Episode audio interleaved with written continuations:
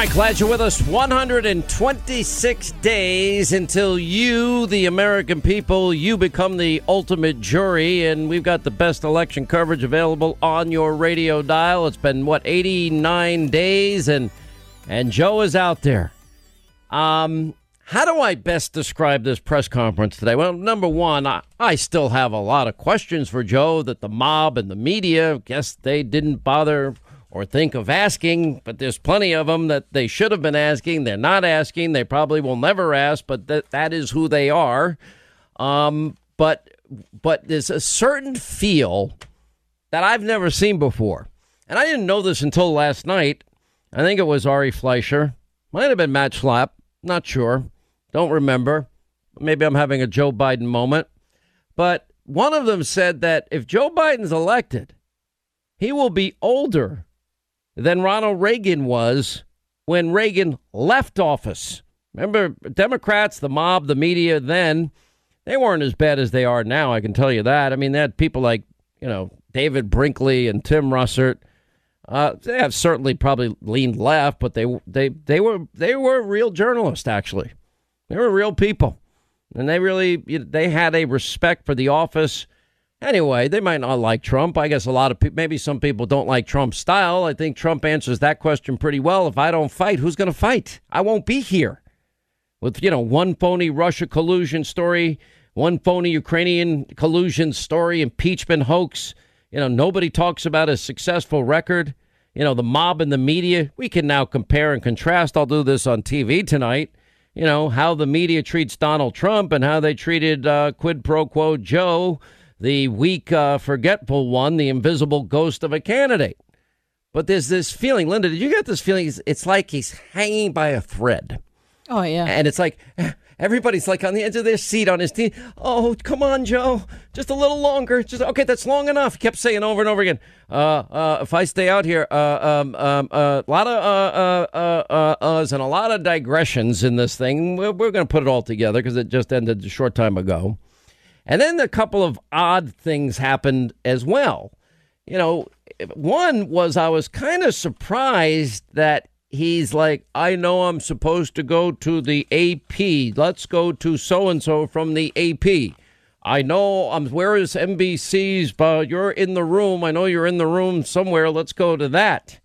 Um, who am I supposed to go to next? He actually said. I mean, you know, I don't know, after the Russia collusion hoax and the mob and the media, they've never they've never retracted, they've never apologized. Um, they've never corrected the record about their lies, their smears, their slander, their besmirchment, uh, their conspiracy theories, their hoax, their hatred of all things Trump. You know, we watched this in in the election of Barack Obama that, you know, we were kind of out there alone, this little island, doing the vetting of Obama and Ayers and Dohrn and Wright and Acorn and Alinsky and Frank Marshall Davis and the Choom Gang and White Folks Greed Runs the World in Need, Black Liberation Theology, the Church of GD America, America's Chickens coming home to roost. Um, the mob in the media, he only got one question about Ayers and Dohrn. So we know the biggest contributor to Joe Biden this election cycle is going to be the mob and the media. Uh, he got one interesting question, and it happened to come from Fox News uh, about has he been tested? Not for corona, although that question did come in too. He's not been tested, he said. Everyone around him gets tested, which is not a bad idea. I think that if you're running for president, you need to you need to have the people around you tested. That's I'm fine with that. Um, and by the way, that happens to everyone that goes into the White House. I think that's the way it should be. I think it should also be for presidential candidates. I don't have a problem with his two body men, as Terry McAuliffe uh, call him, in his basement bunker every day either. We need to protect presidential candidates. Uh, I wish we, the people, had the same protection as some Hollywood liberals and, you know, those that are in politics, like in Minneapolis, you have those council members spending 63,000 taxpayer dollars in 3 weeks because they want to defund the police. They use the money to hire their own private security. Um, but anyway, then you get the question about his cognitive abilities, and it's a weird answer. Listen. Last question, real quick. Some have speculated sir, that, that you that you are subject to some degree of cognitive decline. I'm 65. I don't have word recollection that I used to have. I forget my train of thought from time to time. You got 12 years on me, sir. Are, have you been tested for some degree of cognitive decline? I've been tested and I'm constantly tested. Look, all you all I got to do is constantly test. Stop right there. Hang on. Wait. Stop. Stop. Who gets constantly tested for cognitive abilities?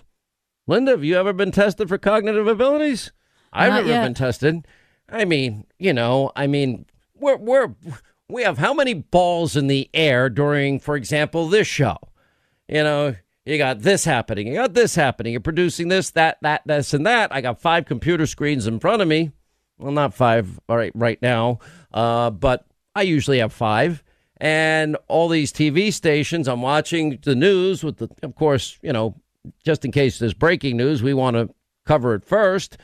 Um, and so we're balan- you know, we're balancing a lot. I have more papers in front of me, as Rush always would call it, the stack of stuff. He's right. I have a my own stack of stuff. Every radio host has their stack of stuff, and it's information. Unfortunately, you never get to ninety percent of it, but you want to be able to talk about it if a some caller or somebody brings it up, or it just becomes more important as the show evolves uh, on any given day.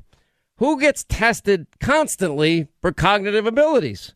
I've never heard of that. Well, do you think? Do you think he even heard the question? I, I, honestly, I got the sense he was talking about coronavirus, but he, then he went back. But then he went back to I'll compare it to Trump's cognitive abilities. Let's play the whole thing. Last question, real quick. Some have speculated, sir, lying that, that you that you are subject to some degree of cognitive decline. I'm 65. I don't have word recollection that I used to have. I forget my train of thought from time to time. You got 12 years on me, sir. Are, have you been tested for some degree of cognitive decline? I've been tested and I'm constantly tested. Look, all you all I got to do is watch me, and I can hardly wait to compare my cognitive capability to the cognitive capability of the man I'm running against. Okay, we have been watching Joe as you've been hiding in your basement bunker, and it's scary. The press conference, if I had to sum it up, is scary. It's like you just know it's coming. Now he says he's going to do more press conferences. The mob's not going to demand that of him. Um, and that was about. He got one question about monuments. You know, the questions were were basic. Uh, Leo Terrell, uh, who's going to join us later, later, what did he call him uh, t- to you on the phone today? He called them lollipop questions or something. What did you say to me? I think yeah, I was talking to him. You know, getting ready for today's talking show. to him. Yeah, yeah. First of all. I love Leo. I mean, he just cracks me up. Leo up. 2.0. Now, Leo in I'm the not even going to call it 2.0 because you know what? We're all people. We're all humans. We get to evolve. We do. Everyone gets to grow and learn and realize the faults of their past and change their opinion. That's okay with me. It is. So and he's just social Leo. mores and values change. Yeah, and you start know, By the way, that's all part of and having your becoming own- a more yeah, perfect union, isn't it? Exactly. We're growing up. You know, all these people that are sitting down there and occupied, they don't obviously they don't pay taxes yet. Obviously they're not working. They're just sitting around and they can't go to the bars because they're not open. So we're going to sit in the park all day and talk about, you know, how, how hard our life is. You know, give me a break. Anyways, Leo and I were talking about it. And yes, that was the phrase he used, lollipop. a lollipop. All right, so we'll get to that later when he joins us. But did he get asked, okay, between you, Schumer, and Pelosi, we got 125 years worth of failure. What did you do to combat systemic racism while you were vice president for eight years, Joe? Uh, why, Joe, didn't you and Barack? They barely mentioned Chicago. That's Barack's hometown. That's all the violence. I was scrolling the names going back to uh, 2009 when he became vice president. They didn't do a thing. They didn't do a thing as it relates to police reform and chokeholds and more training. Donald Trump did all of that. Um, as it relates to, you know, uh, his past about segregation, uh, his comments about a racial jungle, uh, his comments on predators on our streets. Uh, why didn't Joe and Barack pass criminal justice reform when they had eight years? Why didn't they pass police reforms after Ferguson, Baltimore, and all these other incidents? Uh, why is it that they didn't commit more money for the longest period of time for historically black colleges? Why didn't they pass opportunity zones? What about his record, economic record of failure, which is what, 13 more million more Americans, food stamps, 8 million more poverty? You know my riff. I talked about it all throughout 2016. Why did it take Donald Trump to create record after record after record after record low unemployment for African Americans and every demographic group in the in the country? Why didn't they negotiate better trade deals with China? What about his son's deal with the Bank of China? What about the the what 400 trips that Hunter took? What other countries might he have deals with? Uh, do you have did he have any experience that you know of that would qualify him to get a you know a deal with the Bank of China of 1.5 billion dollars? And what about Burisma, Joe? And what about your quid pro quo, Joe? And what about zero experience Hunter, Joe? You know, and and for example, uh, your support of Robert KKK Byrd, your praise of Robert KKK Byrd. You know, do you stand by your your crime bill comments? Do you stand by your your other comments, predators on the streets, as I said? I mean, there's a lot of com- a lot of things he's got to answer here. Why would you end fracking in Pennsylvania, Joe? And you know what? How would African Americans feel given your statements? Your record on segregation and busing.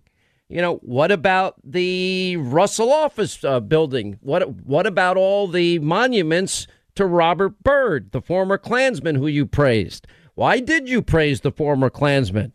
Uh, why, for example, Nancy Pelosi's father put up, you know, what was it? I guess Robert E. Lee and other statues in, in Baltimore when he was the mayor of Baltimore. Uh, should you take down that monument? These are simple questions. Uh, did uh, Donald Trump do the right thing? Why why were you against the travel ban 10 days after the first identified case after corona? How much of AOC's Green New Deal, you said you'd support a Green New Deal, do you support? Is Obamacare, was Obamacare, did it live up to its promises of keep your doctor, keep your plan, and save money? The average family saving a what, uh, on average, $2,500 per year per family. Well, we're paying about 200% more. Millions lost their doctors, millions lost their plan, and every American is now paying about 200% more. And uh, about 40% of the population in America now has only one, just one Obamacare exchange option, not two, one. Uh, why would you double down on stupidity, Joe? Why do you want open borders, Joe? Why are you going to reward those that didn't respect our borders, laws, and sovereignty with, uh, oh, let's see. Yeah, oh, that's right. It would be called citizenship. Why are you supporting sanctuary cities and states? Why do you want to eliminate fossil fuels? What do you think would happen to the economy? Do you regret the 150 billion in cash and other currency that you gave to uh, the mullahs in Iran that chant death to America? By the way, this is all off the top of my head. I'm just, you know, that's that's my quick short list. You know, coming to me extemporaneously because I haven't had my most more recent cognitive test because I'm not tested cognitively all the time, Joe. Unbelievable. Unbelievable. But you can just feel it. It's there. And everybody knows it. All right, as we roll along, Sean Hannity Show, best election coverage, 126 days, and we got a lot of ums and ahs and Joe Biden mess here. You know, it is um, it is amazing. I just watched this, and I'm just sitting there saying, you know, you really can't make it up. It's sort of like the question. What was the question Barack Obama got? Um, do, do, do Jeff like, Zeleny. what enchanted that, yes. you? What's I'm sorry. What? What? Yeah. What, what enchanted, enchanted, you? We I'm actually we actually talked about that. We should, just play it, Jay. Will you? During these first 100 days, what has surprised you the most about this office, enchanted you the most about serving in this office, humbled you the most, and troubled you the most? Now, let me write this down. Surprised, right, uh, troubled. I've got what, what? was the first one? Surprised, surprised, troubled, troubled, enchanted, enchanted, nice. and humbled. And what was the last one? Humble? Humble. Thank you, sir. Yeah. That's a really tough question. That I guess you know Leo's probably right. Those are the lollipop questions. Here, because this is cotton candy. Let me let me just tee this up for you. Um, he's not going to do a lot of them. I, I, I always am suspicious of all things Democrats. Look, I, I, for example, I can come on the air today and tell you, well, there's a poll out today that shows Donald Trump's up and winning in Wisconsin. I could tell you that uh, the pandemic uh, is hurted, hurt, rightly so. Governor Wolf, just like it's finally kicked in in New York, and Andrew Cuomo, you know, is at 87%. We didn't know that he was sending COVID 19 patients just like Murphy in New Jersey, Wolf in Pennsylvania, Whitmer, the you know the, the cluelessness of all of them into you know nursing homes and long term care facilities. I can come on and tell you that uh, there's probably, likely, I believe, strongly going to be a lot of information about deep state shenanigans that go right into Joe Biden's world, and the economy is going to come back and more and more. But we won't. We'll have to wait, won't we? The scale, the scale of the loss is, is staggering. I don't know whose phone that is, but the scale of the loss is staggering. It's been two months since Congress gave them that money. Introduce me. Am I on? Yes. Hey, good evening, Tampa. Thanks so much for tuning in. Look, tomorrow's Superstar Tuesday, and I want to thank you all. I tell you what, I'm rushing ahead, aren't I? We hold these truths to be self-evident. All men and women created by the go. You know the you know the thing. My name is Joe Biden. I'm a Democratic candidate for the United States Senate. Look me over if you'd like to see help out. If you agree with me, go to Joe 30330. We choose truth over facts. Play the radio. Make sure the television, the, excuse me, make sure you have the record player on at night, the, the, the phone. Make sure the kids hear words. Poor kids are just as bright and just as talented as white kids. Donald Trump does pose an extra threat to this. The, it's not hypothetical. Why in God's name should someone who's clipping coupons in the stock market make, in fact, pay a lower tax rate than someone who, in fact, is, uh, like I said, the, a school teacher and a firefighter?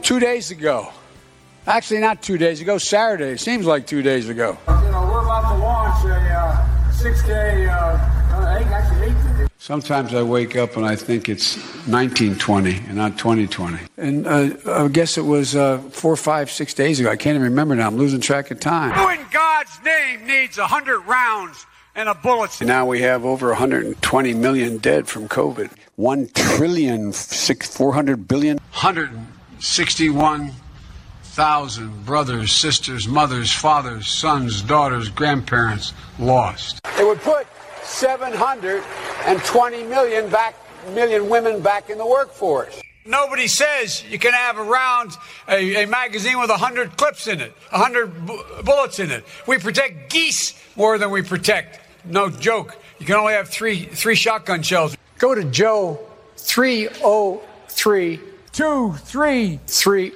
two, three, oh, three. 330 and help me in this fight. Thank you very much.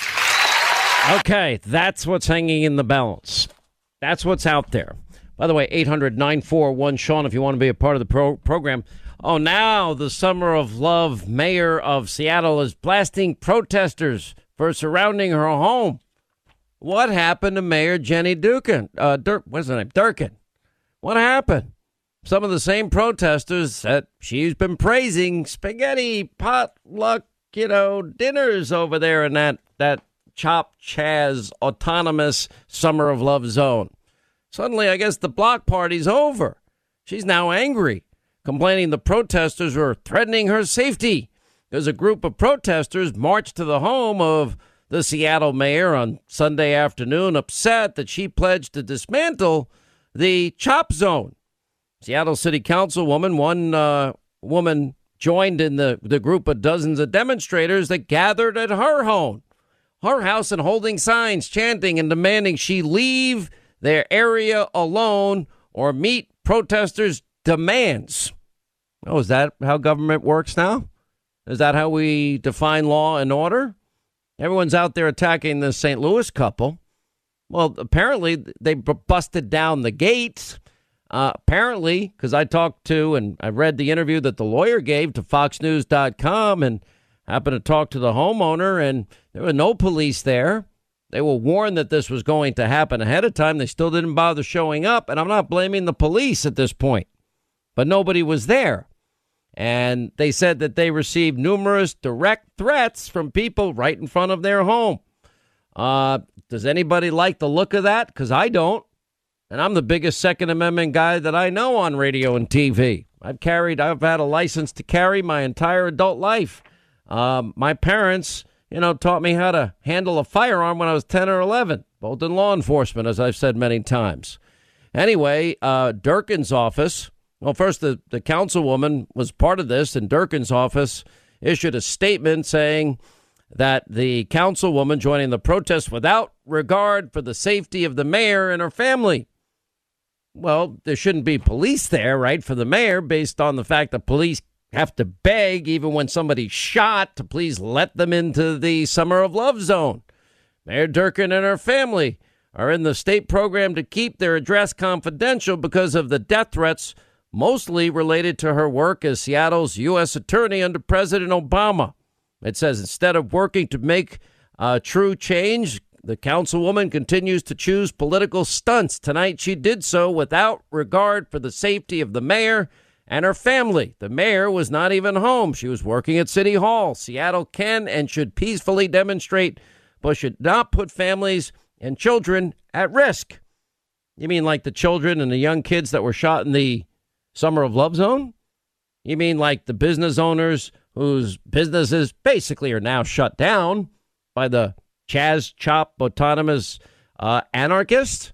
I mean, a little hypocritical. Durkan's office said she supported peaceful forms of protests uh, and the Black Lives Matter movement as a whole. I guess as long as they're not in her neighborhood. Pretty much that's what she's saying. Pretty ironic, isn't it?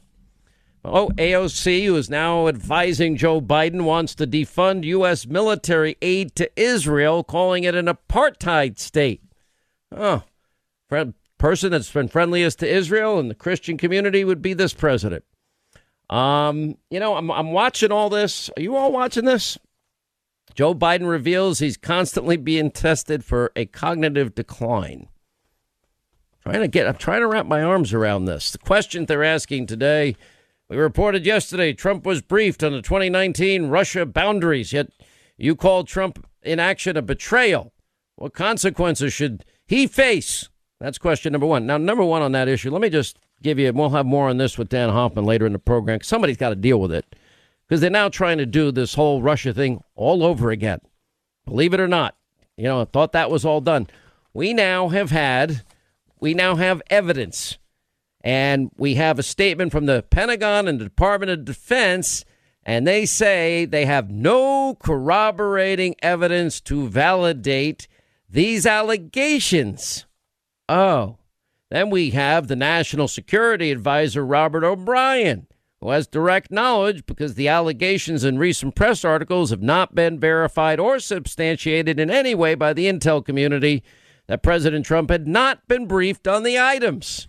In other words, more New York Times toilet paper. Catherine Herridge even pointed out, you know, rare statement from Gina Haspel, who happens to be our CIA director, and a very good one, too. In general, preliminary force protection information is shared throughout the national security committee, uh, community and with U.S. allies. Leaks compromise. So the Pentagon saying it, but they continue with the. Now, unless and until they're going to admit their lies about Russia and their smear, their slander, besmirchment, character assassination, conspiracy theories, and hoax we're all wrong. We've had four separate investigations. There was no Trump Russia collusion.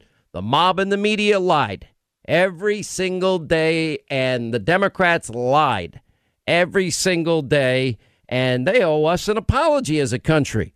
And until we get such an apology, a retraction, a correction. Uh, uh, I'm not taking anything any of these people say seriously, probably in perpetuity, because it was such a colossal lie.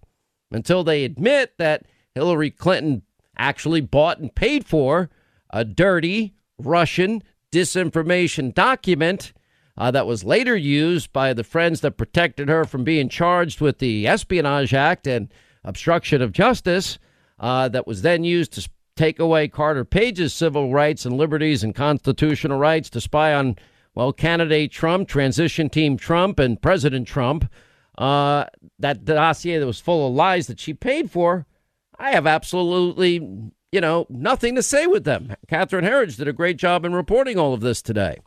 All right, back to the Biden questions. What consequences should he face if allegations are true? Where do you think the race stands now? What keeps you up at night? Can you maintain, uh, keep up the and maintain your advantage without campaigning in a traditional way? So far, uh, these are what what did Leo say? Lollipop questions. Have you begun to prepare for debates against Trump? Princeton remove w- Woodrow Wilson's name. Trump called it incredible stupidity. What do you think of Trump's comments and the decision? You know, what do you think is a moment of reckoning on, on race as a nation? Do you think it's the right approach to come to terms with the nation's history? Notice they didn't ask about his views on busing, integration, segregation, past comments, predators, et cetera, et cetera. Have you been tested for COVID? Uh, what would you do to Putin? He'd say, I'll have more flexibility after the election. I'm just guessing on that one. Are you going to release your list of Supreme Court nominees? Uh, August 1st, is it still the announcement date? Do you believe Russian reports are true? They're debunked. All these new reports, totally, completely debunked. Um, then about COVID, COVID. Uh, and then the one question about, yeah, can you tell us about your cognitive decline? That's it. That's it. I mean, Joe Biden revealing he's constantly being tested for mental decline. Okay, I guess that's, you know, interesting information. AOC, that's interesting information too. He's an she's an advisor. Those are not exactly the tough questions in any way, shape, manner, or form, but that's what you get from the mob because they're the number one contributors to all things Joe Biden. By the way, Virginia Democrats now have moved to reduce the penalties for assaulting police. Well, now we're taking it to a whole new level. Uh, you know, socialist Seattle City Council member blaming capitalism for the latest Chaz shooting. The same councilwoman that was out there protesting in front of the mayor's office. Now, I'm going to tell you something else that needs to happen here. Um, and that is very, very simple. They're not going to accept the president's help to restore order. And that, that's the same with Washington State, Governor Inslee, the same with the mayor of Seattle, the same with the Chicago mayor and the Illinois governor, the same with Comrade de Blasio and the ever so incompetent you know, Andrew Cuomo, all talk, no action Cuomo, sending, you know, COVID patients into nursing homes, followed by New Jersey's Governor Murphy, uh, followed by Pennsylvania Governor Wolf, followed by, you know, the, the, the absolutely clueless Whitmer in, in Michigan. While Donald Trump was building hospitals, securing PPE, manning the hospitals, converting the hospitals for COVID 19 patients, that they left all those hospital rooms empty. It's crazy what we're dealing with. Yeah, politicals, you know, the defund, they're going to take a billion dollars away from New York at a time where crime is spiraling out of control. Okay, I don't think that's a good idea. Law enforcement experts on defunding, demand, dismantling the police. When you call 911, who's going to come out? Crime rates are rising. You know, add that to the idiotic Andrew Cuomo and the sanctuary cities and states in California and you know, basically aiding and abetting law breaking, the no bail stupidity, you know, all throughout the protesting in New York, guess what? Guess what happened? If they got arrested, no bail. Nobody. LA, they're going to slash their law enforcement budget and eliminate the Special Victims Bureau. Let's see how that works out. By the way, the Washington Times has reported a child was sexually assaulted in the Minneapolis cop free zone. According to Minneapolis Park Police, where, by the way, child was sexually assaulted in, in what's called the Powderhorn Park, where neighbors boycotted police. Anyway, they're now saying the police in Minneapolis that a child was sexually assaulted overnight in the ever growing homeless encampment that exists there, where neighbors have vowed not to call law enforcement at all. Uh, some of the leaders of the group Black Lives Matter, and I make a distinction between people that say Black Lives Matter. The the group is the ones on tape saying, "What do we want dead cops? When do we want them now?" But the president of the New York chapter, the guy that was on with Martha MacCallum, that said, "Give us what we want, or we're going to burn it down." now is apparently saying over the weekend that white people are no longer welcome in the Bronx. My mother grew up in the South Bronx. My grandfather lived in the South Bronx. Well, we don't want white people here. The guy's name is Hawk Newsome, told a New York Post reporter. Uh, just gave a heated interview with Fox News where he said that uh, they will burn down the system. Okay. That Newsome told the Post, by the way, uh, Yankee Stadium is in the Bronx. I'd like to go to a Yankee game. That's why I've been saying I'll wear a mask if I can go to a ball game, football, basketball, concert. I'm in. It's only for a short period of time. I don't care about the mask. I'll wear. You know I'm going to wear a mask? You know, my father's dead now, 24 plus years. Mom, not long after that, and I, I only barely knew my great one grandfather. That's it. And uh, so, you know, not exactly longevity in the Hannity family, but putting that aside, um, but if I ever got it, I'd never want to give it to an older person that we know is more susceptible. I know people are talking about, well, what about Florida and the increased incidence? For some odd reason, the people in their 30s, as a matter of fact, Governor DeSantis is going to be on tonight. We'll get an update from him on what's going on down there. We don't want any resurgence of any kind. Um, let's see here. 2020 shootings in New York City. The 500th shooting mark has been met. 63 shot, 16 killed this past weekend. In Chicago, the weekend before, 106 shot. 12 kids. Three we lost three kids this weekend. 14 people the weekend before dead. 106 shot. Now it's getting hot. There'll be a long 4th of July weekend. I, I don't really want to read the numbers on Monday. It's very unfortunate uh, that we have yet another murder in this area identified as the CHOP. Two African American men dead at a place where they claim to be working for Black Lives Matter, but they're gone. They're dead now. And we've had multiple other incidents assaults, rape, robbery, and shootings. Two men are dead. And a child, a 14 year old, is hospitalized, and we don't know what is going to happen to that kid. Enough is enough here. On South Michigan Avenue near 116th, this shrine in memory of Chicago children taken too soon. May of 2007, we started this. Hundreds of names written on stones, and the sad promise that there are now six more to add to the list, including three year old Mekhi James and one year old Sincere Gaston. It's like it takes a piece of your soul because whoever's on that stone, somebody loved them. Now, at the same time, we have an unprecedented opportunity to change some things. And there has been a very intense, detailed, focused discussion over the last month on how we change policing, how we focus more on young people and the needs of communities, how we address disparities, how we redistribute. And I have to tell you, it's been a very productive conversation. So, over this weekend, City Hall here at City Hall, my office presented to the City Council a plan that would achieve a billion dollars in savings for the NYPD and shift resources to young people, to communities, in a way that would help address a lot of the underlying issues that we know are the cause of so many problems in our society.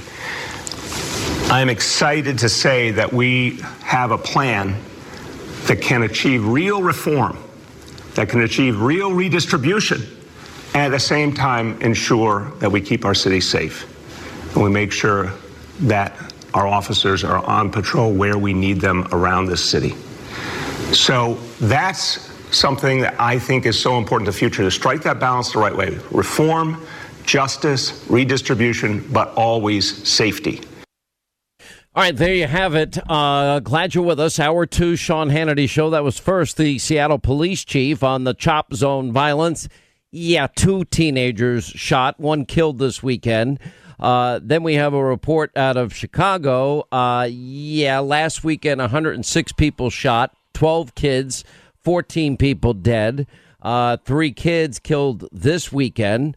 Uh, violence that has gone on. I, I, I made a promise. I said I'd scroll names you'd never never heard of before.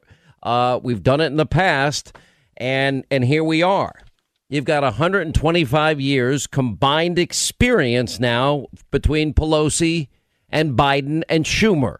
What have they done? You know, you watch this pathetic press conference of uh, the ever forgetful ghost, the invisible Joe Biden. It's amazing watching this because he's like hanging by a thread.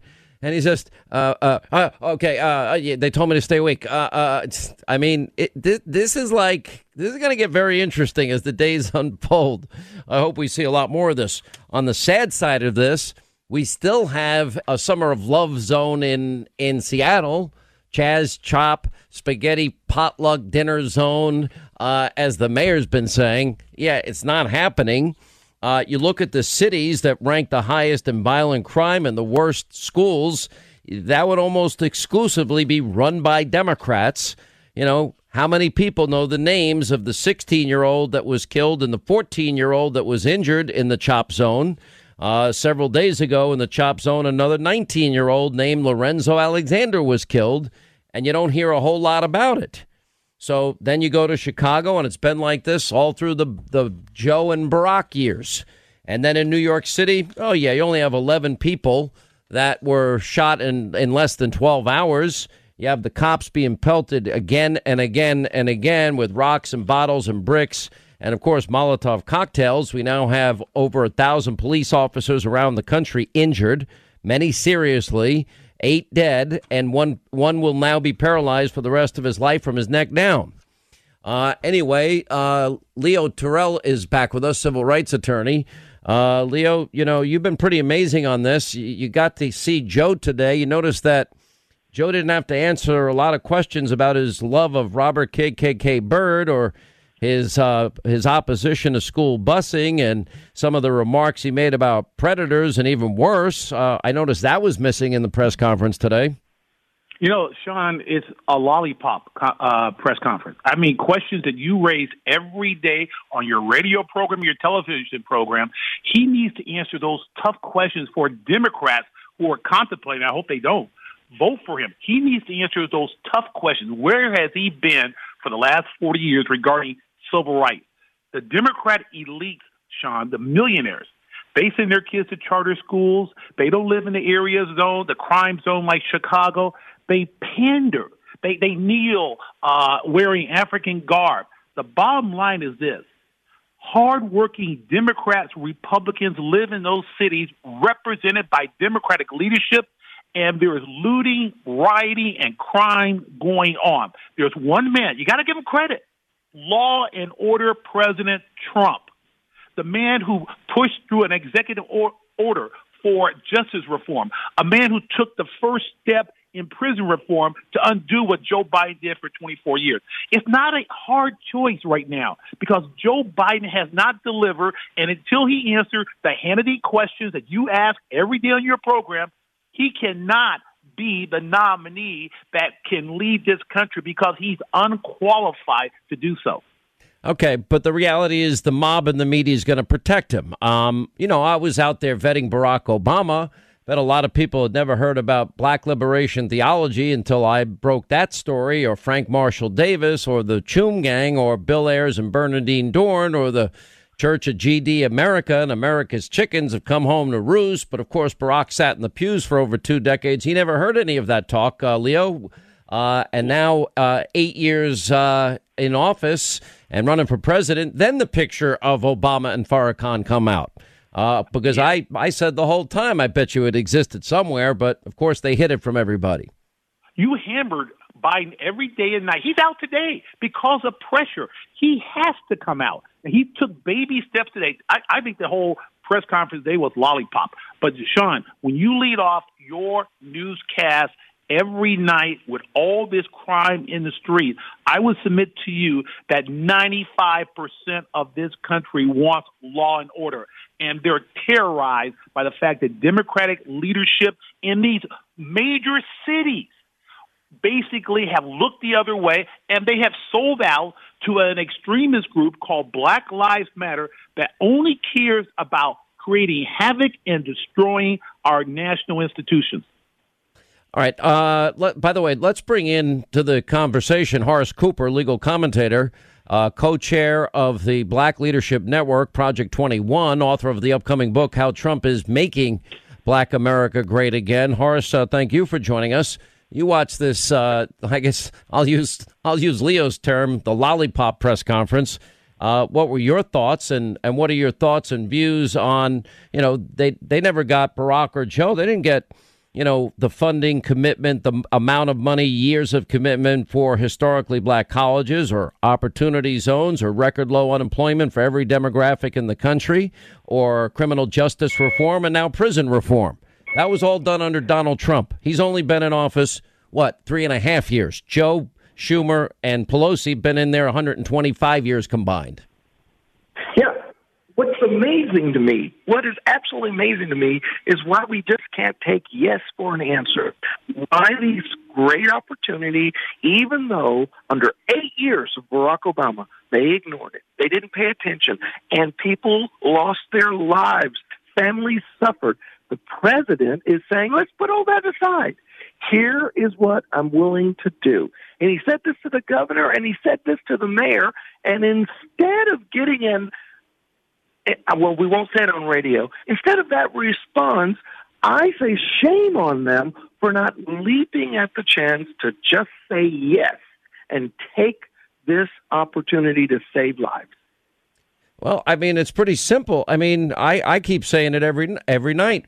Leo, I promised you I'd start scrolling the names of all the people shot during the, the Biden Obama years, and I did last night. I kept my word to you because nobody else does it, Leo.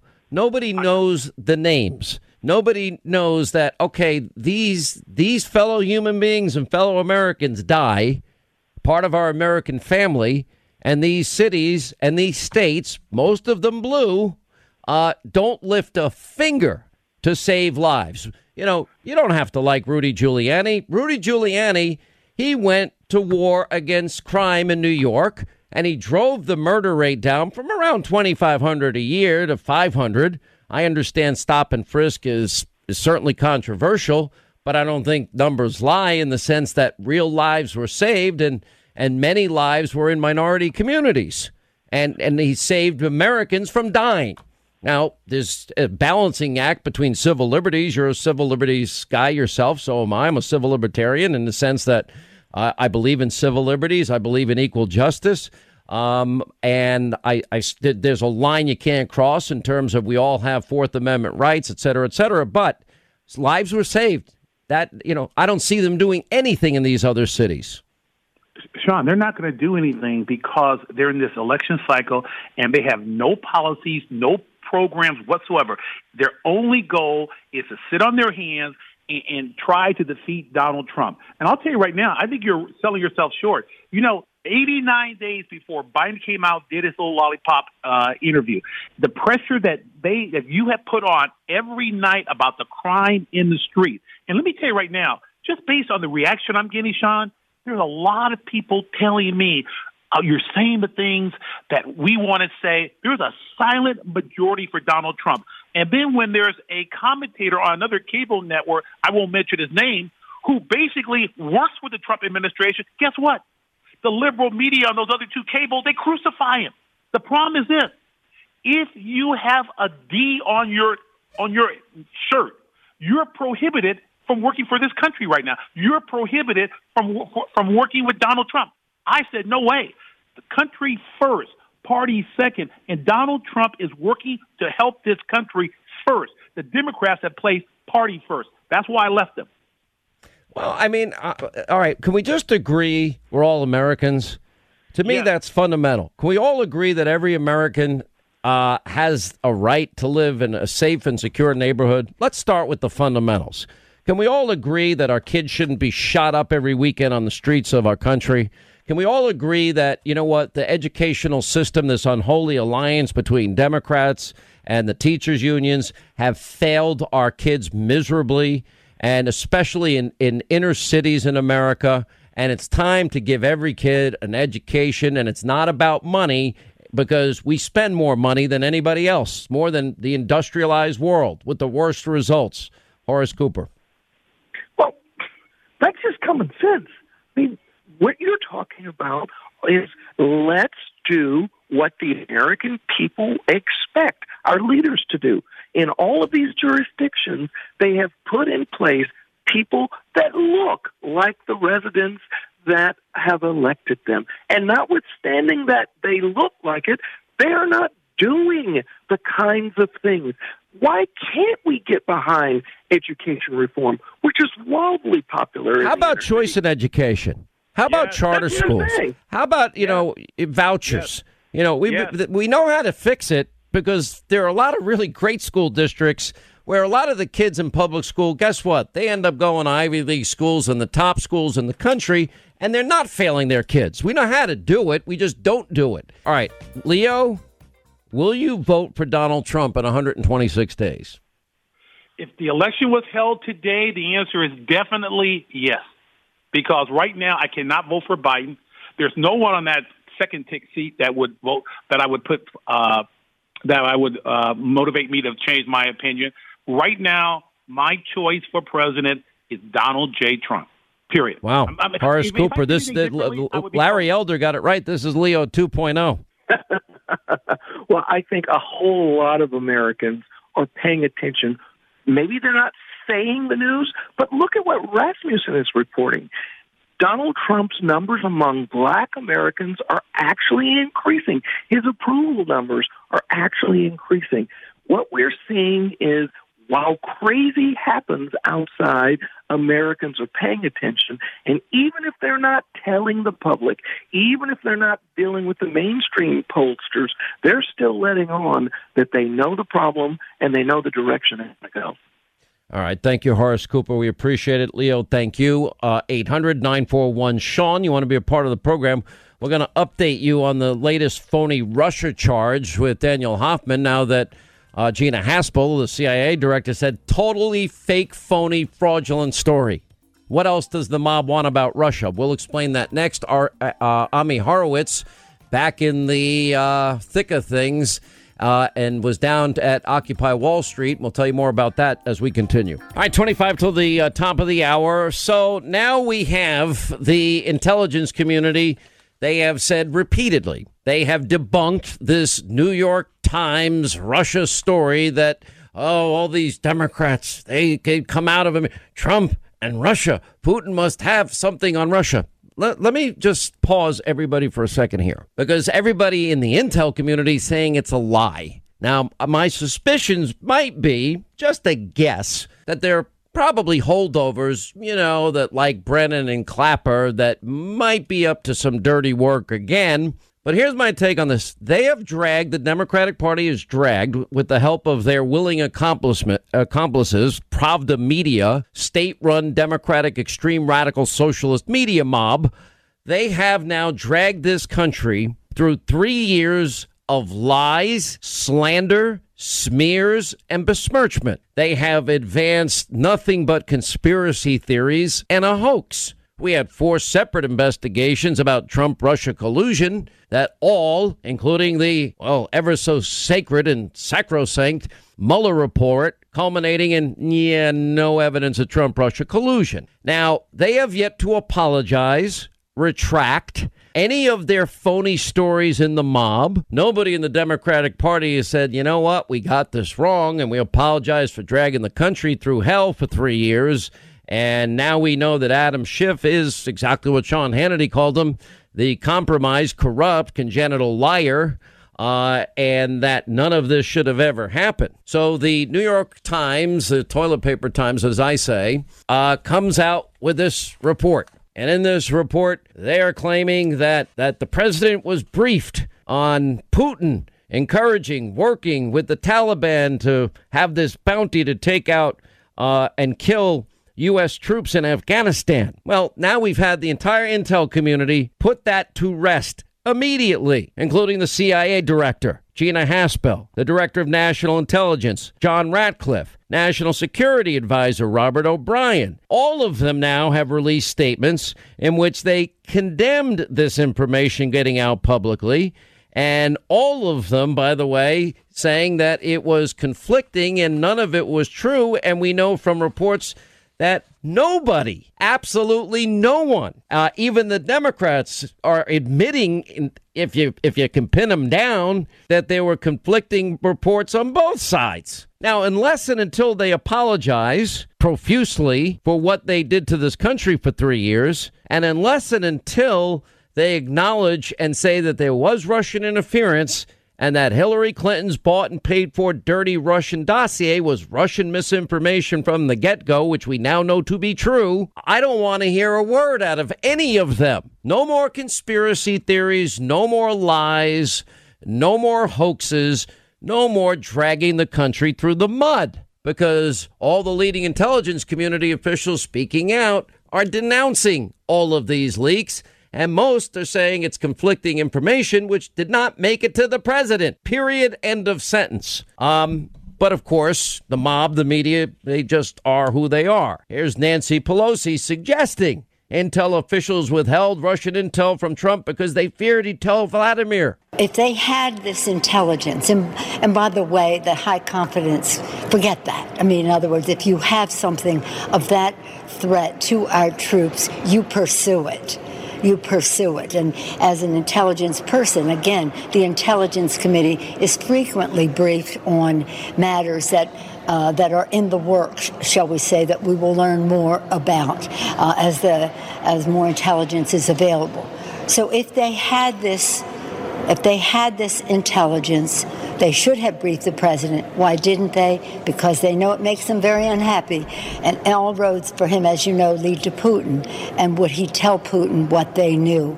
Uh, and now it's in the public domain, so Putin knows anyway. There are three people that I can identify that really like Vladimir Putin and were sneaking around with Vladimir. Tell Vladimir I'll have more flexibility after the election. Tell Vladimir, you know, I got to get elected first, and I'll have more flexibility, okay? Just tell Vladimir.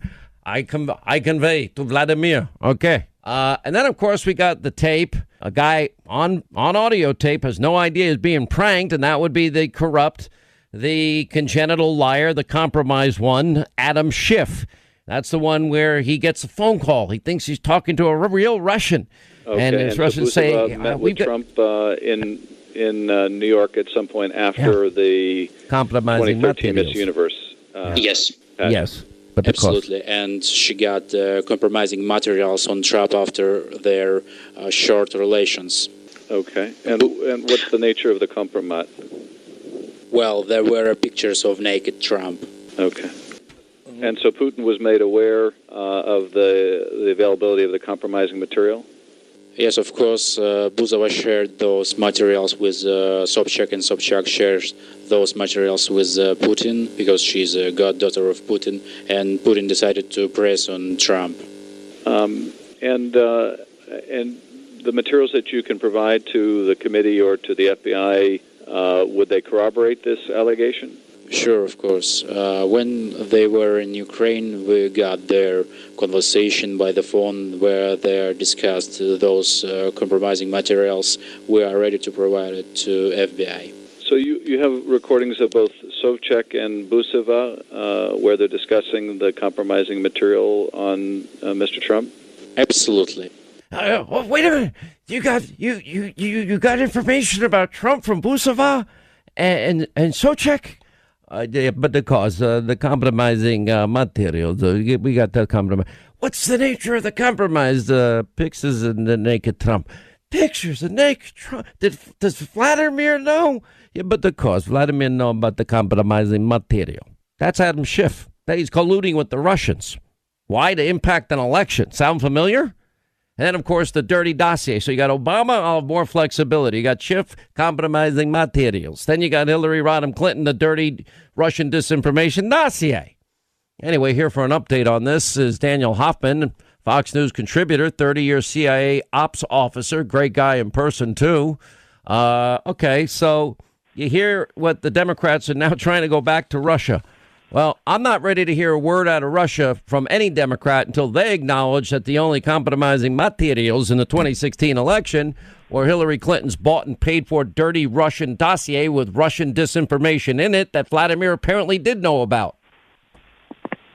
Sean, your Russian accent, very good. it needs work. I'm truly impressed. you are you are a linguist. Oh Uh, yeah, listen, sure.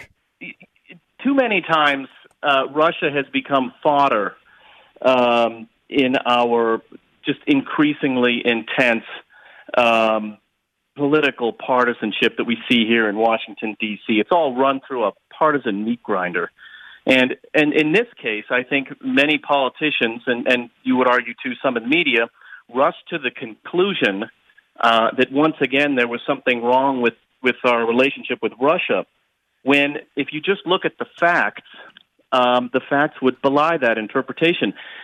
We're talking about, according to what the New York Times wrote, captured Taliban militants claiming that they were um, being bought out to, to target uh, U.S. soldiers. I mean, that they're not sources whom we've been running for years over whom we exercise some control uh, they are captured Taliban militants who probably have as much more in, interest in influencing rather than informing accurately. Um, and it was, you know, based on that, I think that the intelligence community wanted to collect more intelligence to determine the veracity of this reporting. It's harder to do that now because of the leaks. Uh, because Well, th- you know, we know that- we have more information. Catherine Herridge today, as usual, doing a great job. She she was a colleague of mine at Fox. She's now at uh, CBS, and she points in DOD, that would be the Department of Defense, has no corroborating evidence to validate the recent allegations found in open source reports. Uh, you know, it, and then it goes on to say that the DOD, you know, will continue to, you know, go out there and and look at it. Now, also, we have, you know, if you look at the record of the statement of National Security Advisor Robert O'Brien, who has direct knowledge, quote, because the allegations in recent press articles have not been verified or substantiated by the intel community, President Trump had not been briefed on the items. I mean, and in a rare public statement from the CIA director, Gina Haspel. You know, in general, preliminary force protection information is shared throughout the national security community, and with U.S. allies, leaks are compromising. So they're basically saying the president, they're lying. That the Democrats, again, are obsessed with Russia and they're willing to compromise national security to get where they want to go because they so hate Trump. Uh, yeah, I mean, the the nature of that reporting, again, given where it came from, it demanded additional work from the intelligence community to prove the veracity. And and the last thing you want to be doing, I I would actually argue that it would have been okay to share it with the president. He's saying he didn't get it. That's fine. That's debatable. Personally, I think. Well, it's I would have actually not debatable, according to, you know. No, I mean it's it's debatable whether you should have shared it with them. I just feel like because we it was threat information that we shared with our counterparts in NATO who are also potentially at risk, and I can tell you from my own experience, the bar is really low on that sort of stuff. Sharing it with with others and disseminating it because of that, and the possibility that maybe Prime Minister Boris Johnson would raise it with the president, I might have shared it with him in a in in an you know in orally, you know, for example. But the reality Um, is they didn't. They're admitting they didn't. Exactly. Right. And if they didn't, it might be fair to ask them why not. Maybe they should have. Maybe not. That, that's a debatable question there. But they didn't, and the, the president's team is saying that they didn't. Um, and what they wanted to do was to, to, to drill down on this and determine, okay, is it really accurate or is it not? Because you know, this president kicked out 60 Russian officials after the Russians tried to kill Sergei Skripal with a with a Soviet era nerve agent. Um, we had really good conclusive proof that that's what the Russians did. Before you take action against them, you really need to determine whether it's actually true or not. Number one, it's not corroborated. Number two, they didn't bring it to the president.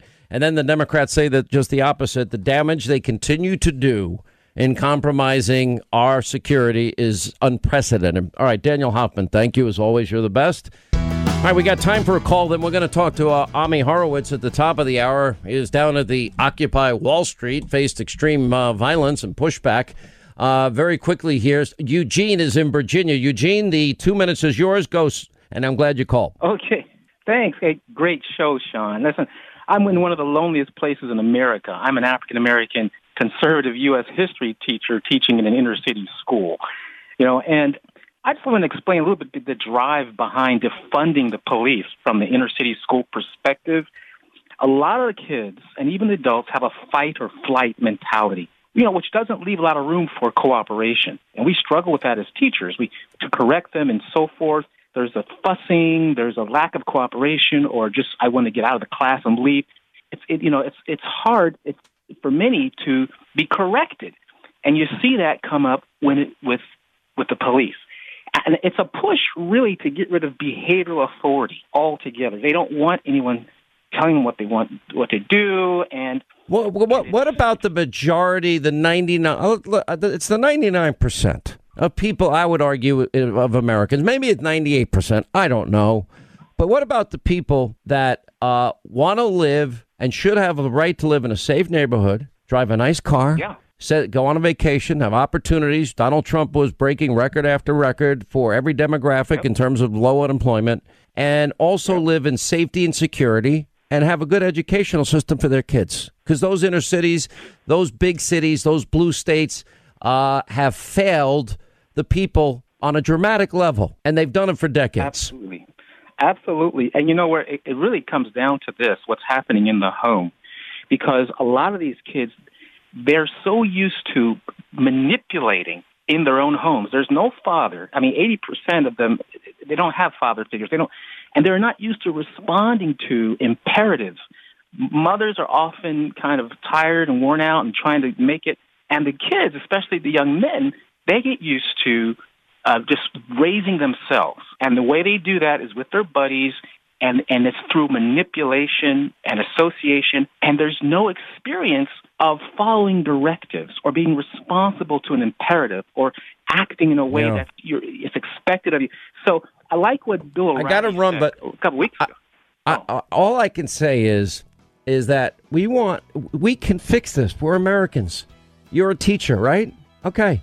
You, you you- the, the job you do every day is so critical because if we educate every child in this country, we'll be infinitely better off. And we can do it. And you know what? I believe every child is a child of God, and every child has talents from God. And educare from the Latin means to bring forth from within. And we're not doing it. We need to fix it. All right, sir. Thank you. When we come back, we'll continue. Coming up next, our final news roundup and information overload hour. All right, news roundup, information overload hour. Uh, our friend Ami Horowitz, documentarian and crazy person overall, because he goes into all of these strange environments. And well, he had a little bit of a problem in the Chaz Chop Autonomous uh, Summer Free Love Zone when they identified him as a reporter, but he got out okay, thank God. Uh, unlike uh, all the people that have been shot over the weekend and days before that, uh, now he's back on the back out on the street. He was at Occupy Wall Street, and uh, yeah, he had extreme violence and pushback from protesters that want to defund the police. Why? Because he dared to ask a few questions. Here's Ami, well, doing what he does best. And he's over here taking a video of me. You know, you can take a video of me anytime you want. You can come back. Put your phone down. Put your phone down. Because I'm phone down. Put your phone down. And if you want to your phone down, put your phone down. Put your phone down. Stop, stop, stop. Stop, stop, stop, stop, stop. Just, just, guys, stop. These guys are attacking me. I'm not Stop, doing stop, stop, stop. Let me talk. Because at the end of the day, you're calling that my religion, which is a Muslim religion. Why the f- you want to call these people? Oh, look, I'm gonna sign something so you can take out this and this and take out a Muslim statue. Is that right? Is that what you want to do? Can you delete that video? All right, that was Ami Horowitz. He joins us now with an update. Then we're going to get to your calls. All right, tell me what's going on here. Yeah, it seems like I can't get away from trouble, can I, Sean? This is crazy. Look, I, I went to uh, Occupy City Hall, which is basically basically kind of a modeled after Occupy Wall Street and, and CHOP, where they just took over an area of Manhattan. In this case, it's the park adjacent to City Hall. And what happened was I went to shoot a video there, like I always do, and these guys caught on, and they became at first very aggressive, where uh, the a mob of 15 people or so kind of converged on me, and then it got a little violent when they grabbed my phone, turned off the video, threw it down, physically grabbed me, punched me, and then threw me out of, of this zone. You know, uh, and the, the bigger story here is not what happened to me, Sean. The bigger story here, first of all, is, is the media malpractice on describing who these people are. Not just Occupy City Hall, which obviously I'm talking about that right now, but also all of these kind of radical little enclaves that are being created by by by these radicals. And you know, if you look at the news feed on what they're saying about uh, Occupy City Hall, oh, it's the same thing. It's a it's a lovely, wonderful place where people get together, free love, free food. It's so great. And the reality is, they are violent. The place is littered with signage and graffiti threatening to kill the cops, abolish the cops. And Sean, this is a continuation of two trends. First of all, making normative the radical ideology of these people, and secondly, the democratic controlled cities. You, you talked about it yesterday on your on your TV show, being the epicenters of this violence, with city officials who are quietly acquiescing to these people, these radicals, because frankly, Sean, they agree with them. They are self-described neo-Marxists, and and I want to make this very clear. They have a very transparent list of demands, which is written out, and then they, they stand up with a microphone and they keep saying them. They this is this is a list of demands that would make Trotsky blush. Okay, first of all, they want to decriminalize everything. This is not my words. This is their printed words. They want to defund the police to zero, give back all indig- all lands to indigenous peoples, no borders, end capitalism, and of course, no radical group would be would be would be would they be lacking if they didn't include free Palestine. These are the people that we are dealing with, and these are the people that are being normalized by the mainstream media. Sean, You know, look, I get it. There be, I, you know, and there are legitimate peaceful protesters, and I, I think we make that distinction. But I, but you are out in Seattle, not so safe out there, is it? There's not so peaceful out there, was it? The same thing. Now they're taking over City Hall. Now they're taking over city blocks. Now they're burning precincts. You know, we got a thousand cops around the country now injured. We have some dead. We have others paralyzed for the rest of their lives. And you go in and you try to ask questions and say, okay, do you support defunding the police or what are you going to do that's any different? And tell us exactly what happens because I don't like what I hear. Look, and I also want to make clear this as well. Yes, while most protesters are not engaged in violence, although, by the way, one of the greatest things I love to hear in the media is that mostly peaceful. When you hear the words mostly peaceful, Sean, you know what that means? Not peaceful. Because it literally means there's violence is going on. At this point, I've spoken to, I don't know, 150, maybe 200 protesters in cities across the country. And the theme, I, I ask a lot of questions, but I always ask one question to, the, to all the protesters everywhere I go. Do you justify the violence? And Sean, I keep making this point. There are two sides of the same coin. That while most of them are not engaged in violence, it's the fact that they're able to justify the violence, which gives the rioters and the looters and the people who are shooting people the room to breathe. And we have to make that clear. We have to call it out for what it is. It is a dangerous thing to do and to say. You know, it is dangerous, and this is the point. And I keep asking the hard question: What? You, who are you going to call, Ami? Who you? You know, when when the when on the weekend prior, you know, when the first shooting took place in the Chop Chaz Autonomous uh, Summer of Love uh, Spaghetti Potluck Dinner Zone, what happened? They would barely. Let's play the tape. They would barely let the police in. The police had to get on a bullhorn, Ami, and beg to get in to help the people that were injured. Never mind the businesses that, you know, can't function or their safety uh, and that are losing all this money. Never, never mind the police precinct that has been taken over by the anarchists. This is now a matter of life and death. And a lot of times when it comes to a shooting, seconds, not minutes, seconds matter. Listen. Please move out of the way so we can get to the victim. All we're trying to do is get to the victim and provide them aid.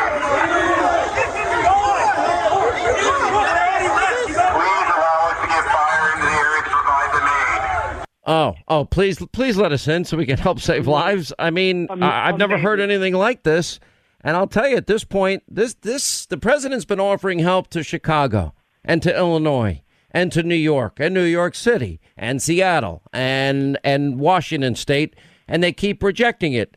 The people that are not fixing this and allowing this madness to continue are, let's see, the dopey uh, uh, mayor of Seattle, the dopey governor of Washington, the dopey mayor in New York City, the dopey governor in New York State. That's what's happening here. And you're asking the right question, which is, what is this going to lead to? What is it going to ultimately look like? And the answer we got previewed that couple in, in, in St. Louis when the mob literally broke down a gate, entered private property, and these these couples. This is the St. Louis couple that I talked. I talked to the the guy yesterday. By the way, you know they had advance warning. He told me about that this was happening, and there wasn't a police officer on the scene. And that's exactly what we're going to be. There won't be police officers on the scene because these guys want to take all the funding away, if not outright abolish. And you're you're going to have no choice but to have a gun and sit outside your house and protect your property and protect your life. You don't know how these people are going to react. That's what the police are there for to de-escalate the situation. But all you're going to do by not having the police is escalate the situation because people like me, you, and the people in St. Louis have to find a way to protect ourselves. That is the end result. Anarchy and chaos, Sean. Yeah. Well, listen, I give you a lot of credit. I mean, you got a lot of guts. You go out there, you put yourself in the middle of this. Was there any physical altercation of any kind, or anybody that tried to, you know, rough you up a little bit, or no? Yes, absolutely. No, absolutely. They punched me. They grabbed me. They physically threw me out. Now I didn't fight back because I know better. I don't. I didn't want to escalate it, and I wanted just to walk away. I know it's going to end up badly if I did fight back. Look, I'm not a ninja like you, Sean, but you know I can handle myself in a situation. But I put my hands up and literally Well, had them listen, it doesn't matter how much it doesn't matter how much experience you have when it's 20 people on one uh, unless you're pro- unless you're a trained killer for 40 years you're probably going to lose i mean it's just the way it works at some point numbers matter i could take a few people out pretty quickly but i don't ever want to be in that position either all right ami be careful god bless you thank you as always for sharing uh, what you get with us we really do appreciate it to our busy phones we go uh, as we say hi to Kevin is in South Carolina. Kevin, hi. How are you? Glad you called. Doing well. Thank you for taking my call. Love your shows and appreciate everything you do. Um, Thank you, sir. Calling in regards in in regards to the upcoming debates, um, you know the DNC does not want Joe unscripted and in front of a national TV audience, and heaven forbid he get a follow up question. But um, I can totally see the the DNC demanding, under the guise of COVID safety, to hold a debate on a platform something like Zoom where they can control the technology, they can control the so-called glitches and things like that that will only benefit Biden. Uh, Look, I, Democrats and the mob, they will do everything they can do to protect Joe. I'm watching Biden today, and of course he's getting what, what did Leo Terrell call it earlier in the show? Lollipop uh, questions. You know, I got one question about his cognitive ability. I keep going back to it. I'm like, his answer's so pathetic. I'm tested, and I keep getting tested. I, I almost think he began to think it was about coronavirus. And you know, you you just you you know he's walking a razor's edge. The tension is that tight, and that they're like everybody is on pins and needles because they know he can't hold it together. Um, right. But I'm going to tell you, he says he's going to come out more often. Good, because the country needs to see. Do you have the strength, the stamina, the mental alertness, you know, to do this? Now, the media has a lot of tough questions. They still have not asked uh, Joe Biden, the invisible ghost. This is just day one. He's been he's been hidden now for 89 days. He's going to be hiding more, I'm sure. They're going to try and do as few of these as possible. But at the end of the day, America is going to look at two separate and very distinct visions. And and by the way, I do appreciate your call uh, in terms of what this election is all about. You know, with 35 days away, this is why I wrote the book Live Free or Die. It's on Hannity.com or Amazon.com. But because I don't think anybody else is going to lay it out the way I wanted to lay it out personally. I hate writing books. I did it because I, it has to get done. This is, you know, I, I do a whole chapter about what makes this country great. It's called the Republic if you can keep it. This is this is now hanging in the balance from my perspective. The subtitle is America and the World on the Brink. I truly believe that. You know, you look at the rise of, of these radicals, the Democrats' fantasy land 2020 agenda. I do the simple math. I go through all the proposals. It, it, if ever enacted, it will make America unrecognizable. You know, obviously, people have forgot the the history of failure that is socialism. I do a whole chapter on that. Then I do a whole chapter on the, the whole conspiracy theory, Russia, Russia, which they're actually trying to reignite a new one. And then the, the followed up by the, the impeachment hip, breathtaking hypocrisy. Why? To undo an election. This is a sick group of people. I fear for the liberty and freedom is on the ballot. And I do a whole chapter on the enemy of the people, as the president says, the hate Trump media mob. That's 99% of the media. That is the biggest donation to any campaign, uh, probably even bigger now because they hate Trump more than they liked Obama uh, in the history of this country. And they're, they're the assault on our freedoms. And I also give out the facts about President Trump's triumphs, which nobody will ever talk about in the media. Look, it's the book's out in 35 days. We're going to go on the road a little bit as much as we can. You know, obviously, we're, we're playing it by ear right now. But we put it up on Hannity.com. I'm very proud of it. But I'm going to tell you, this is what matters freedom. Because everything that, every time they give you a government promise, keep your doctor plan, save money, you give up your freedom. And they will never fulfill the promises. And they will literally destroy the greatest country God gave man if they implement this crap. All right, 25 to the top of the hour, as promised. Uh, well, let's go back first to some of the Biden presser today. He didn't get tough questions that we've been, well, saying that he needs to ask. You know, for example, you and Schumer and Pelosi, you have 125 years combined experience, and uh, what have you done? For example, why didn't you act with police reform after Ferguson and after Baltimore and after Cambridge and after all these other incidences? Why didn't you fix Chicago, Joe? That's Barack's hometown. Why didn't you do anything in Chicago? They barely mentioned Chicago.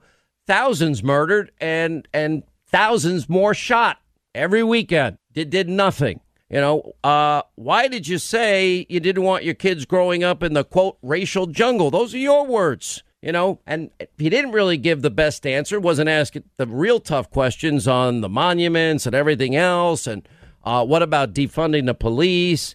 You know, um, all of these things matter. You know, why did you say there are predators on our streets? Why didn't you do criminal justice reform, Joe? Why didn't you? How come you were not able to get record after record after record after record low unemployment for, you know, every demographic group in the country? You know, I'd like to know where Joe stands. But of course, he agreed to debate, says he's looking forward to it. Let's see if that pans out. Um, but this is Joe. But one tough question asked about his cognitive abilities was pretty funny. Last question, real quick. Some have speculated sir, that, that you that you are subject to some degree of cognitive decline. I'm 65. I don't have word recollection that I used to have. I forget my train of thought from time to time. You got 12 years on me, sir. Are, have you been tested for some degree of cognitive decline? I've been tested and I'm constantly tested. Look, all you all I got to do is watch me, and I can hardly wait to compare my cognitive capability to the cognitive capability of the man I'm running against. So, uh, it, but I haven't yet. I have not been tested yet. Yes. I'm sorry. Who was I supposed to go to next? Anybody? Who, I got to make sure I get the the new the Wilmington newspaper here before I leave here. I'll be dead. Who was I supposed to go to next? I didn't know that's how press conferences work so for wait, presidential candidates. So this yes, is this is yes, the, Linda. Go the, ahead. You, why don't you just jump in in the middle of a sentence? Go right ahead. Have no, fun. we were texting about this earlier because it was so bad. So he looks out right. First of all, you America, you just can't vote for him because I can't do it. I can't listen to this man. I can't. It's it's terrible. And him trying to put a sentence together, my God.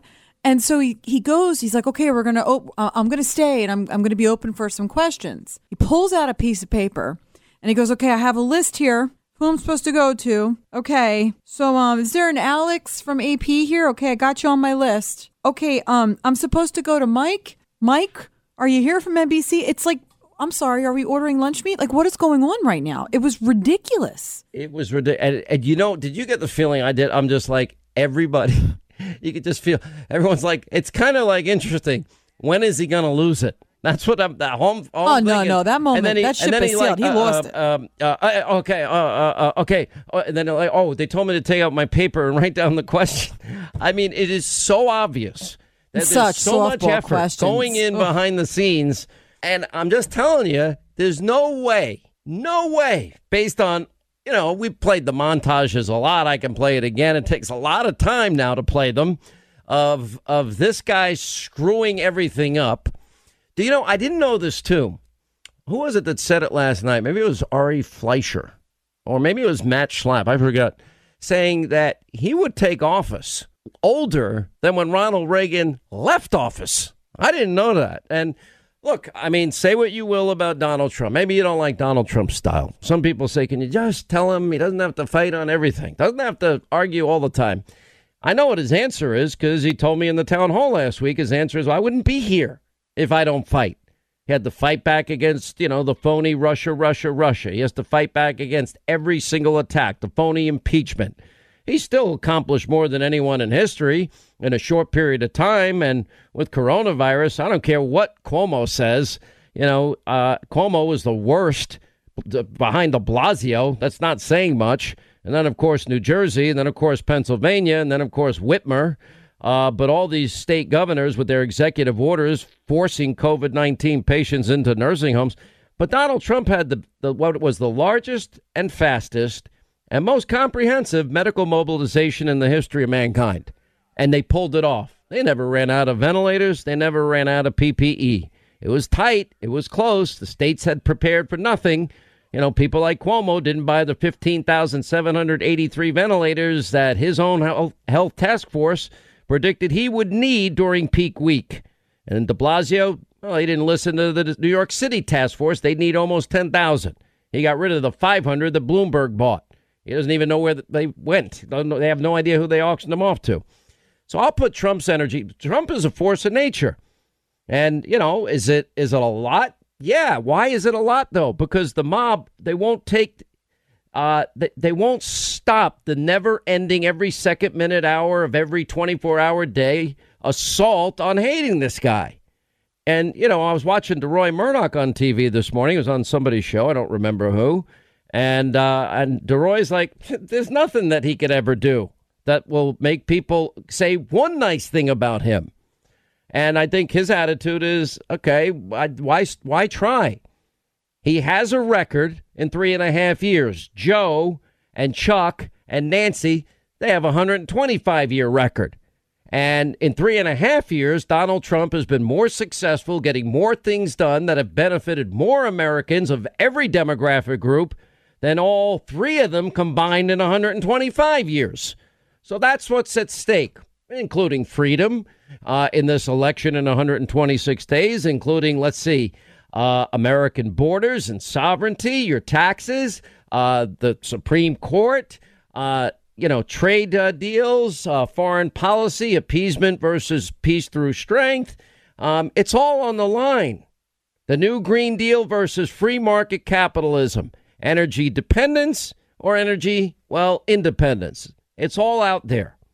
And that, you know, Hannity.com. I laid it all out. If you want to go to you know, 35 days, the book comes out. But you look at the years of, of failure combined, it's it's repulsive. It is it is just an abject failure. 125 years of failure. Melanie, Texas. Hey, Melanie, how are you? I'm I am great. How are you doing? I'm good, thank you. I'm trying hard, working hard every day. Uh, you, you do a very good job. I'm a huge fan. But I'm kind of I want to kind of shift gears a little bit. We've been kind of making fun of him, but I kind of feel sorry for him because at the very end of his uh, press conference today, he alluded to the fact that, hey, I am going to get in trouble if I don't get off this stage. He said it a couple of times. I mean, I'm almost like, is this a cry out for help? I mean, somebody should get like adult protective services for this guy. I look, the American people are smart. You know, we make mistakes. We get caught up in moments. Um, you know, America has this bewildering to me, but yet consistent flirtation with socialism and failure that keeps popping up every so often. Socialism is a failed ideology. I have a whole chapter in the book. Socialism, a history of failure. It never works, never will work. The new Green Deal will fail. And all you need is an abacus. You don't even, Joe knows what an abacus is. Most of us would use a calculator. Joe might use the abacus. He's that old and that frail. And I'm sorry, but it is scary watching this guy to me speak because you're just like, oh no, when's when's when's he gonna descend? When, the, the level of digressing, the uh, uh uh uh uh, you know, throughout the entire press conference, and you can tell. I mean, it's taken every ounce of energy this guy has to keep it just mildly together, and he can't do it. I'm telling you, it's a disaster, and it'll reveal itself. He, you can't. You know, one thing I've said, Melanie, throughout the years, if you do three hours of radio and you do an hour of TV and you're phony, people will pick up a phony. Does that make sense? Absolutely. And and uh, like I said, he's obviously answering to somebody, but a lot of people just don't seem to get that. And a lot of people don't like, seem to get it. That's correct. For serious. Yeah, uh, look, I'm I'm I'm telling you, it is to me um it's scary. I think you're right. Anyway, what do you think happens? Do you have a feeling? I I don't have a feeling. I'm I'm terrified if Trump doesn't win. I I really am. I'm I'm terrified in the direction that we're going to go if if Biden wins. Uh, so am I. And you know, it's not even for me. It's for my kids, my grandkids. If I ever have grandkids, or if I ever meet grandkids, you know, I it, I don't really care about me anymore. I've lived the best life way, way beyond my wildest dreams. But I want everyone else to have the shot that this college dropout uh, waiter, bartender, dishwasher, paperboy, contractor, you know, 20 years of my life had as well. And, you know, um, it's possible safe and secure neighborhoods and education. That's the answer. Melanie, thank you. Derek, Pennsylvania. We will be watching Pennsylvania very closely in 126 days. I can tell you that. Hey, Sean. Good afternoon. Good afternoon. How are you? Um, not too bad. So, I'm the type of guy that likes to look at worst case scenario, you know, okay. just in case, you know, possibly prepare for what could possibly come. And it's terrifying. What if the Democrats win this? you know, what what what are we going to do? What you know, what is this country seriously going to do? It, it's how long will it take before total chaos? It won't take long. I'll make a prediction. Well, my prediction Let's let's sure. take your worst case scenario, which I don't even want to. I, I, don't like to go there, but I'll do it for, for, the sake of going there. Now there are polls out today that show the president's up in Wisconsin. I've seen it, other polls that nobody else has seen, and I can tell you, the mob is lying like they usually do. These polls are are literally stacked, all pro Democrat, more Democratic. Uh, registered voters, not likely voters. We, we'll go through that with our pollsters every week as all throughout the election. But let's say if you say Joe Biden wins, the mob is successful, they gleefully welcome the ever, uh, let's say, slow and weak Joe Biden into office. What's going to happen is he is going to do everything that the radical extreme Democratic Party says they're going to do. That's the answer. Now, what does that mean for we, the people? Well, my experience in radio and TV, I think there's going to be a period of time where part of the population, conservative, you know, they're going to disengage. They're just going to say, the hell with this. Uh, I can tell you predictably, ratings usually go down. When Romney lost, ratings went down for a while. Um, but guess what happened? Um, for example, when McCain lost, by April of 2009, people saw what was coming and Obamacare, and that was the beginning of the Tea Party movement. That Tea Party movement well, that resulted in the, the biggest midterm victory in uh, I can't even tell you how many years.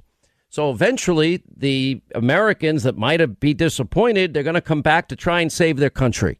That's what's going to happen. And me, I'll be stuck here, you know, for a few months, sucking up maybe lower ratings than I like, and uh, but fighting for the country I love proudly. I'm never giving up on this country. I we can't give up on this country. The Mer- America, the world is on the brink here. I love the country too much. There's been too much bloodshed, too much sacrifice. Uh, you know, blood, tile, tears, and sweat that have been, you know, that have that has given and created the greatest country God gave man. It's worth fighting for, and I'm not talking about a physical fight.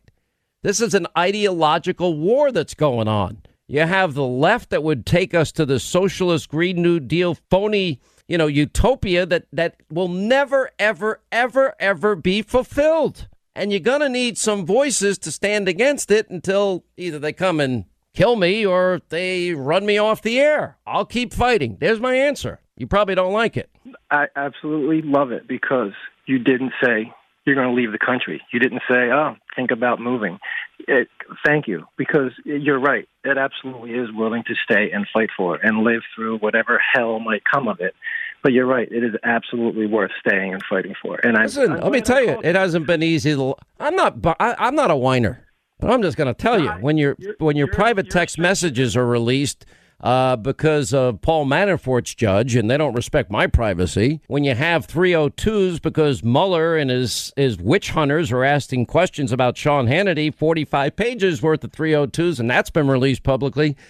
Uh, not exactly where I ever thought I'd be in my life, but you know what? I've been given everything just by be, just by living here and standing on the shoulders of my four grandparents from Ireland and my parents that grew up dirt poor. And I'm the, you know, I, I owe it to my kids and your kids to fight as hard as I can. And I will. All right, that's going to wrap things up uh, for today. Ah, the invisible ghost. He speaks and he's on a hairline trigger. Full coverage of that tonight. Eric Trump. Also, now a controversy over Mount Rushmore. Governor Kristi Noem, Lindsey Graham, Ron DeSantis, Mark Cuban, Dan Springer. Wow, wait till you hear what happened to him uh, as he was being confronted uh, by a hostile uh, crowd of anarchists. And it's all happening 9 Eastern, Fox News. See you tonight at 9, back here tomorrow. Thanks for being with us.